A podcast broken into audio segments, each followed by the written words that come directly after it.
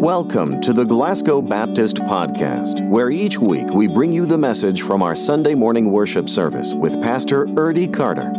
We want to help you apply biblical truth to your daily life. Well, let me invite you to take your Bibles and go to Genesis 39. Genesis 39. We're in a series called Running with the Giants. What we've done is over the last five weeks, we've been looking at different people in Scripture that are giants, so to speak, in their faith. We've looked at Abraham. We, we've looked at uh, Nehemiah. J, uh, JJ did that a few weeks ago. We keep looking at these people and we're learning from them how they were heroes of the faith, how they were giants, and we're asking ourselves, how we could do that, how we can live that way today in our life. So today we're going to look at Joseph, life of Joseph in Genesis 39. Should turn in there. Uh, 2011, some of you are aware I, I did this in 2011 before I came on staff here. God was leading me to take a 40 day journey, a personal journey for 40 days that, that required me to fast and eat nothing for that 40 days. And that 40 days, I, I, I didn't eat at a meal. Uh, there, there was a few things I did to keep some nutrients in me, uh, a V8 juice, that kind of thing, one a day or something like that. But most of the time, I didn't eat anything. And, and I'll be honest with you. Those of you know me, that's a, that's a big deal. Uh, because I, I like, I enjoy food. But I felt God leading me to take that journey. So for 40 days, I didn't eat a thing. In fact, the only people I told were my wife, because uh, she needed to know uh, why it wasn't that I didn't like her cooking, it was just that God had led me on this journey. And then I told the staff at church. And I only told them because I didn't know what my body would do in that 40 days. I consulted with my doctor, uh, and he agreed. I, I didn't know what my body would do, and if I passed out preaching or doing something, I needed somebody to know what was going on. And so those were the only people I, I told that, that journey on. And, and for 40 days, it was, it, was, it was a challenge. I would spend those times uh, focusing on God rather than food. But I got to admit, one night, uh, Pam and Drew had gone to Frankfort to be with her family.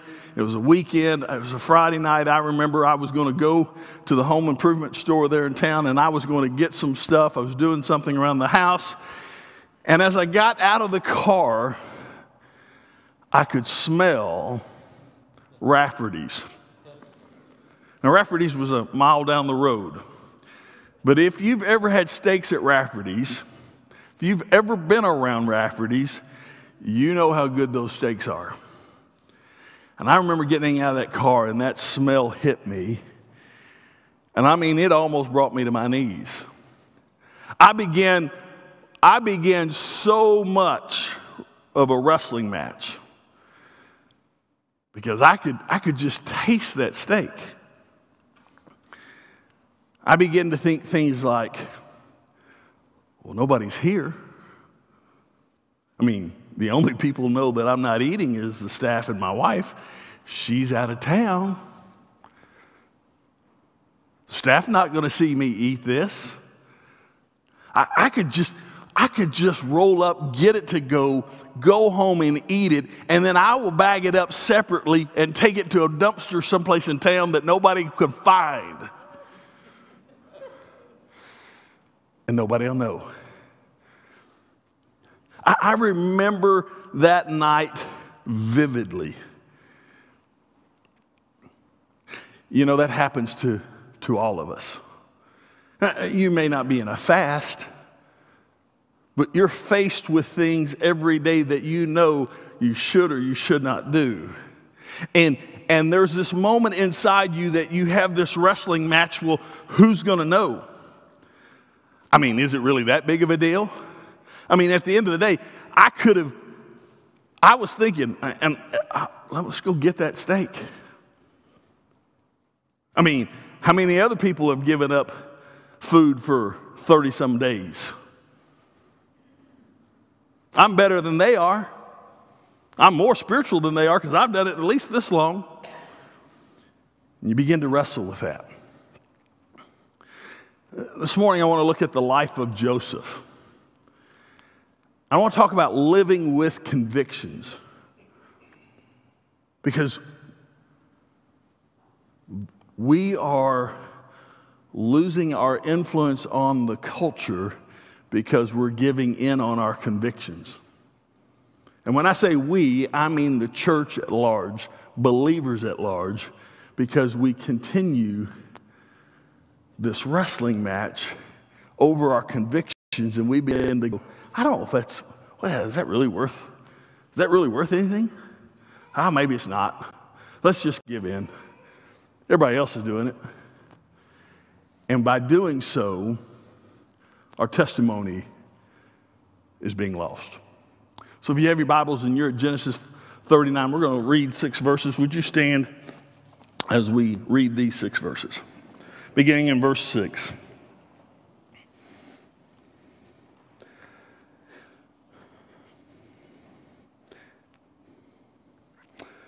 Potiphar left all that he owned under Joseph's authority. He did not concern himself with anything except the food he ate. Now, Joseph was a well built and handsome man. After some time, his master's wife looked longingly at Joseph and said, Sleep with me. But he refused. Look, he said to his master's wife, with me here, my master does not concern himself with anything in his house. And he's put me, put all that he owns under my authority. No one in this house is greater than I am. He has withheld nothing from me except you because you're his wife. So, how could I do this immensely evil and how could I sin against God? Although she spoke to Joseph day after day, he refused to go to bed with her. One day he went into the house to do his work. And none of the household servants were there. She grabbed him by his garment and she said, Sleep with me. But leaving his garment in her hand, he escaped and ran outside. You maybe seated? So it's a Genesis 39, maybe a story you're familiar with. Let's, let's, let's give some background for those who aren't familiar with Joseph. At this point in Joseph's life, Joseph is, is a guy that God has been using over and over, but he's also a guy that has had difficulties in all his life. He was the, the second to the youngest uh, by his father, loved by his father. Um, his father gave him a coat of many colors. Uh, and he saw these visions and dreams, and his brothers just got frustrated with him. Because his vision and dreams would be that, that I saw this dream that all of you will bow down to me. Now, listen, uh, if my sister, who's six years younger than me, looked at me and says, There's going to come a day you're going to bow down to me,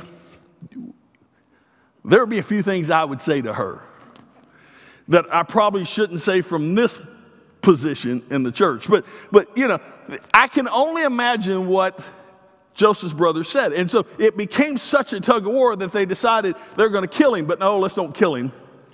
We'll sell him, let's make money, and we'll tell dad he's dead. And so that's what they did. They sold him. It was a traveling merchants came by and they sold him. And so what happened was Joseph got bought by Potiphar. Potiphar here is a man of authority a man who has great wealth, a man who has a lot of things. He saw God's hand on Joseph's life. So he put Joseph in charge of everything so that they could, so he could handle the things and see things. But there came this moment in Joseph's life here that Potiphar's wife wanted more. Here's the big idea for you this morning. You catch it on the screen there. It, as believers, we need to have a strong and committed relationship with God, or else we'll give in when we're challenged. We have to have a strong and committed relationship with God, or else we're just going to give in to everything that comes our way. And so, for us this morning, when looking at Joseph's life and living a life of conviction, the question has to be for us how strong and how committed are we to Christ and his love for us? And so, this morning, as we look at our text, I want you to look at one verse, and you're going to see it on the screen. You'll see it the whole service. Just one verse, uh, verse 9. Because in verse 9, we find this idea here of what it means to live by conviction. The first thing I want you to catch, and you don't have any notes, you just have to listen today or write them down as you go, is you got to recognize sin. We got to recognize sin. There comes this point in Joseph's life when he when he understands what sin is. Potiphar's wife is coming to him and asking him to sleep with her. Now, listen, she, he is a slave. Don't miss this.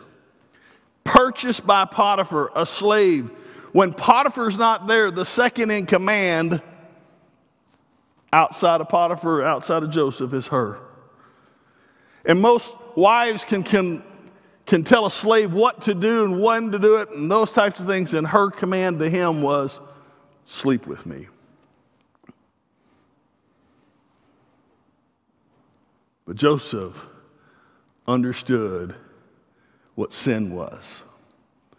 Listen, we live in a world that doesn't want to define sin anymore. Uh, we, we live in a world that sin is an ugly three letter word. We, change the idea of sin. In fact, Satan loves that thought process because Satan wants to, to cause us to fall into sin and to stop godliness from happening in our life. And so, what Satan does is he begins to make us rethink things. And in that rethinking, we stop using the word sin and we start calling it something else. For example, Gluttony. We don't use that word anymore. We're just enjoying the taste of life now. You get it? We're no longer, we don't use the word bitter or angry, we're just expressing ourselves.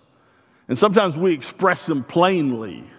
We speak the truth, but we forget that the Bible tells us to, that our words matter and then how we speak the truth matters.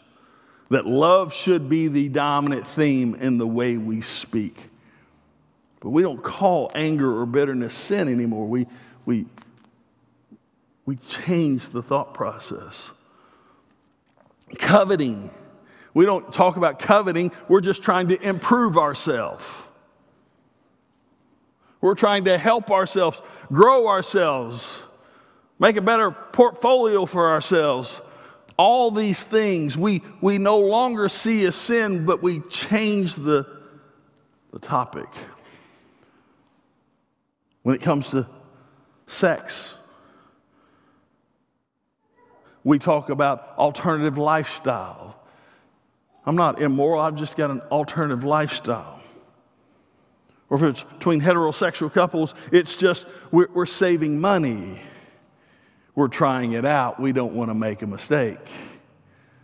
There's all sorts of things we do to skirt from having to, to recognize what we're doing is sin.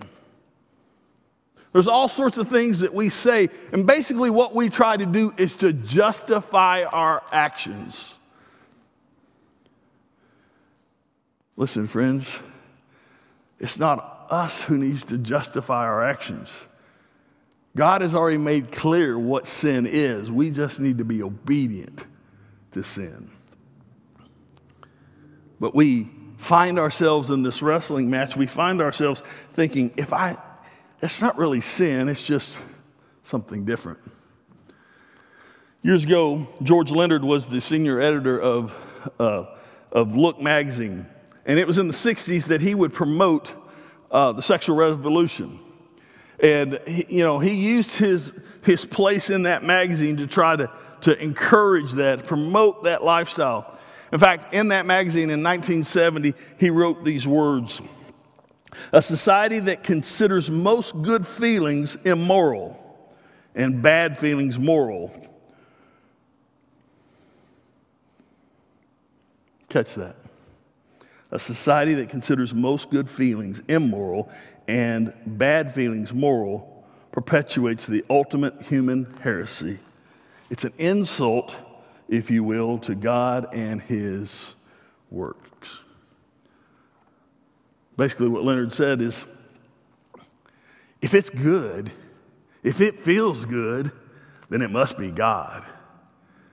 So, why would we say these types of things, as sexual revolution is wrong? Why would we go down this path? It's good, it feels good.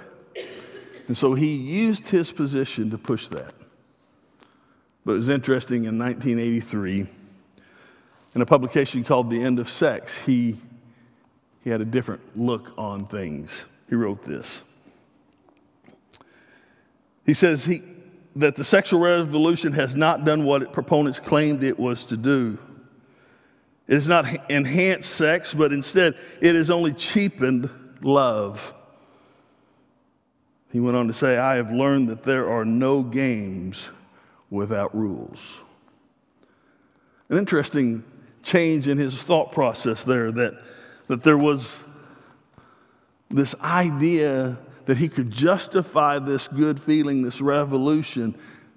And so he used his position to do that, but only later to come to realize how wrong that was. It didn't enhance love, but it cheapened it. And We cheapen God's grace when we try to justify our actions. We cheapen God's love for us when we, when we argue that we're right in the way we deal with people and how we handle our family or our finances or our careers. Joseph comes to this place and he realizes what sin is. Do you realize what sin is? Uh, uh, have you wrestled with what sin is in your life? Do, do you evaluate your life and recognize how you're living and what you're living and what you're doing, if it's sinful or if it's pleasing to God? Or do you justify yourself? You justify your actions. If we're going to run with the giants, there's no justifying. God's already declared what sin is. Our role is just to live that way. Second thing we find in this text is that, that Joseph recognized that sin hurts others. That sin hurts others. I mean, when you look at this verse 9, look at it with me again. It says, No one in this house is greater than I am.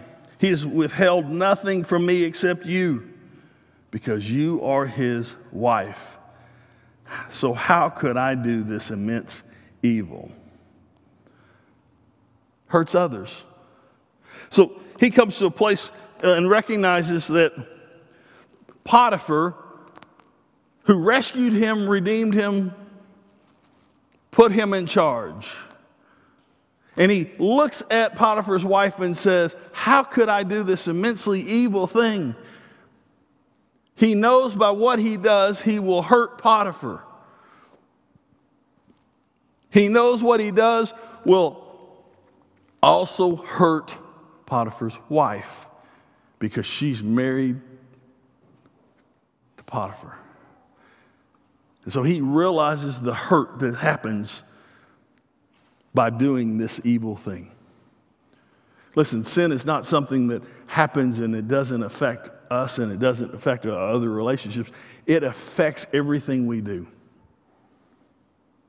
You begin a life of, of cover up and sin, it'll affect your marriage, it affects your work, it affects your family, it affects your friends. The only way to come out of that is to confess and to deal with that. And that means whether it's embezzling, whether it's telling a lie, whether it's hurting somebody. If you've ever found your spouse in a lie to you, you know the pain that that causes. And sometimes we try to justify ourselves as to why we lie or why we do something. But it just makes the pain that much more greater. One of the hardest days in ministry for me when I was in student ministry happened because two families in our student ministry who had multiple kids, the husband of one family had an affair with the wife of the other. And it became public. And it became a, a difficult situation to watch these teenagers who were friends realize that their parents now had destroyed so much. The mother of the one said to her daughter, Don't you just want me to be happy? Can't you just be happy for me? God doesn't want me not to be happy. Again, a justifiable response. And what that, those two families didn't understand was the, the difficulty that played out with her kids. Because the students began to think, well, who's at fault? Did my dad lead this on, or did her mom seduce my dad? And then it became a tug of war between them and between friends. And if you've ever been in a friendship with folks who get a divorce, no matter what you think, it's difficult to stay friends with everybody because, well, those are your friends, you take them, and I'll go over here. Or I'll just leave. Sin hurts others. And you you can I realize Joseph's whole, whole moment here is a sexual issue, but you can take that into embezzlement, you can take that into the way you treat others. It just destroys relationships and people. So you, if you're going to run with the giants, you've got to recognize what sin is, and then you've got to understand that falling into sin hurts others. That if you go down that path, you're not just talking about you, it affects family and others. So, the third thing I want you to catch from this one verse is not only does Joseph recognize sin, he realizes it hurts others, and he realizes it offends God. It offends God. Look there at the end of that verse. It says, How can I do this immensely evil thing? And how can I sin against God? Think about those words for just a minute. minute. How can I sin against God? Think of it this way How can I? a person who's been saved by grace, who deserves nothing in this world but what hell has to offer. How can I, a person who's been redeemed by God Himself, how can I, a person who God has, has called me out of this sinful life and put me into a, a holy life, how can I? sin against God. When you start realizing all that that entails, all that God has done, all that God has done in your life, the question has to be how can I, why would I want to do this sinful thing against God? Listen, Joseph's life was turned upside down. From the time he's sold into slavery to the time he's finally before the king and working and doing as God had called him to do, 13 years takes place. 13 years. Listen, just because you recognize who God is, you recognize sin, you recognize what is how it hurts others and you recognize not to offend God doesn't mean life's going to go great for you. He still, after this, he does the right thing and still ends up in jail. But God's still holy. And he's still honoring God. And God still uses him even in a jail cell. Please don't buy into the lie that if you'll just do good, God will reward you. Listen, hell happens to everybody. You have one of those days, you have one of those months, you go through that for a period, but God's still on his throne. He doesn't let you do it by, by yourself, He doesn't leave you alone, He walks with you. But will you be obedient? So, what are the lessons we learn from Joseph? Here's the lessons we learn. First, we got to talk the talk. We have to talk the talk. Listen, he knew what sin is, and he called what, what it was sin. We have to talk that talk. We have to acknowledge that sin, and you have to call it. You have to realize what sin is in your life, and you have to, to say, This is sinful, and I don't need it.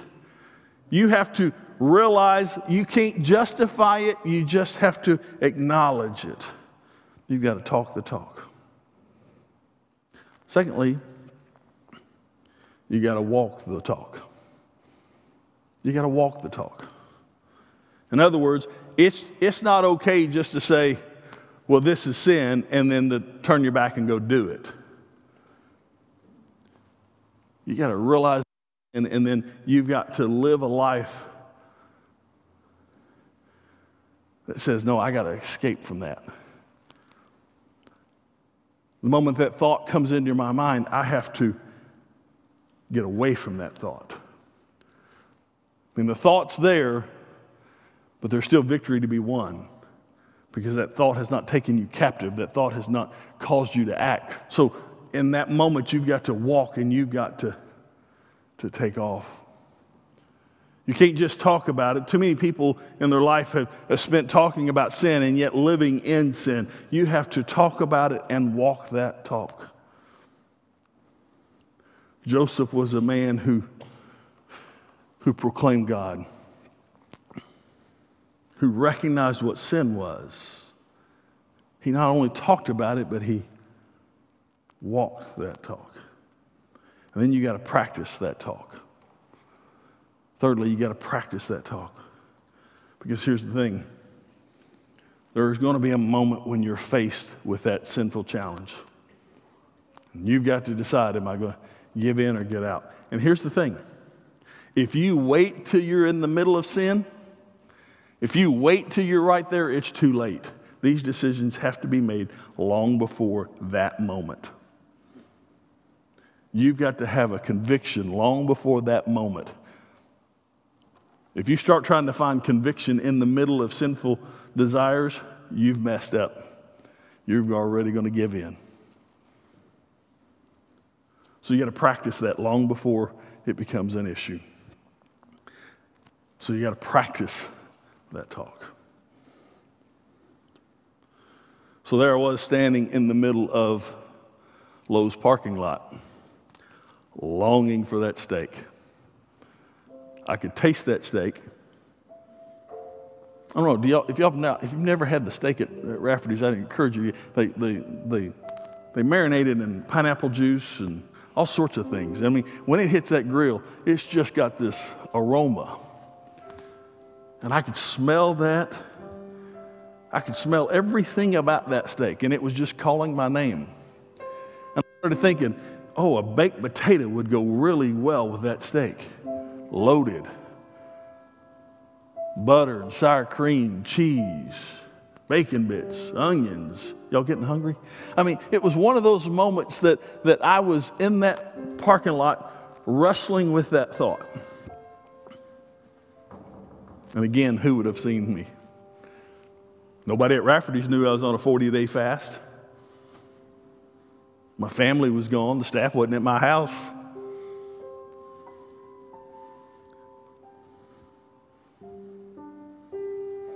But here's the thing I knew what God had called me to do. I, I knew that He had said, for 40 days, I want you to love me more than you love food. And he wants that every day. But in this 40 days, give up food for me.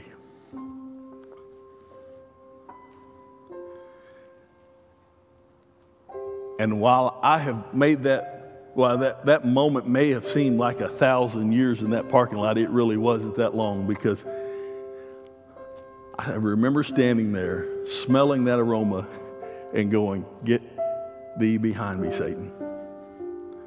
I ran into Lowe's, got what I needed, ran out as fast as I could, and got in the car and went home. There wasn't any reason for me to hang around.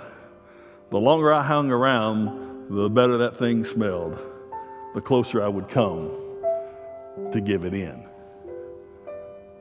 But I went home that night and I got down on my knees and said, God, you're greater than that steak. I need you more than that steak. Now, that was a, a great learning moment for me in, in that 40 days. But I mean, if I was honest with you, there have been other moments that God has called me to, to do something that I have not done, and I've justified my actions. Well, I didn't say anything because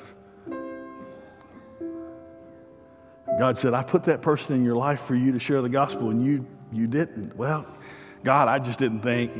You're right, you just didn't think. The question for us is how much are we living with conviction and how much are we justifying how we live? Can't run with the giants if you don't live with conviction. If you're here this morning, if you never confessed Christ as your personal Lord and Savior, you have no conviction. God's not placed that in your heart. He's not revealed to you or helped you understand that His grace is sufficient, that His love is greater than anything you'll face in this earth. But today you can begin that if you'll come to Christ. If you'll confess that you need Him, surrender, saying, You're greater than what I face, you're greater than what I need. I give my life to you. If that's your heart today, I want to invite you to come to the front. I'll be here. Mike's here. Go outside. We'll, we'll pray with you. We'll talk to you. Maybe there's another decision on your heart that God's calling you to. Would you respond? Maybe it's to join our church family. Maybe it's maybe you just need to come to our wooden altar at the moment while we're rebuilding these steps and just pray and say, God, I want to live with conviction. Forgive me for justifying. Whatever the case may be, would you respond? Would you stand with me this morning?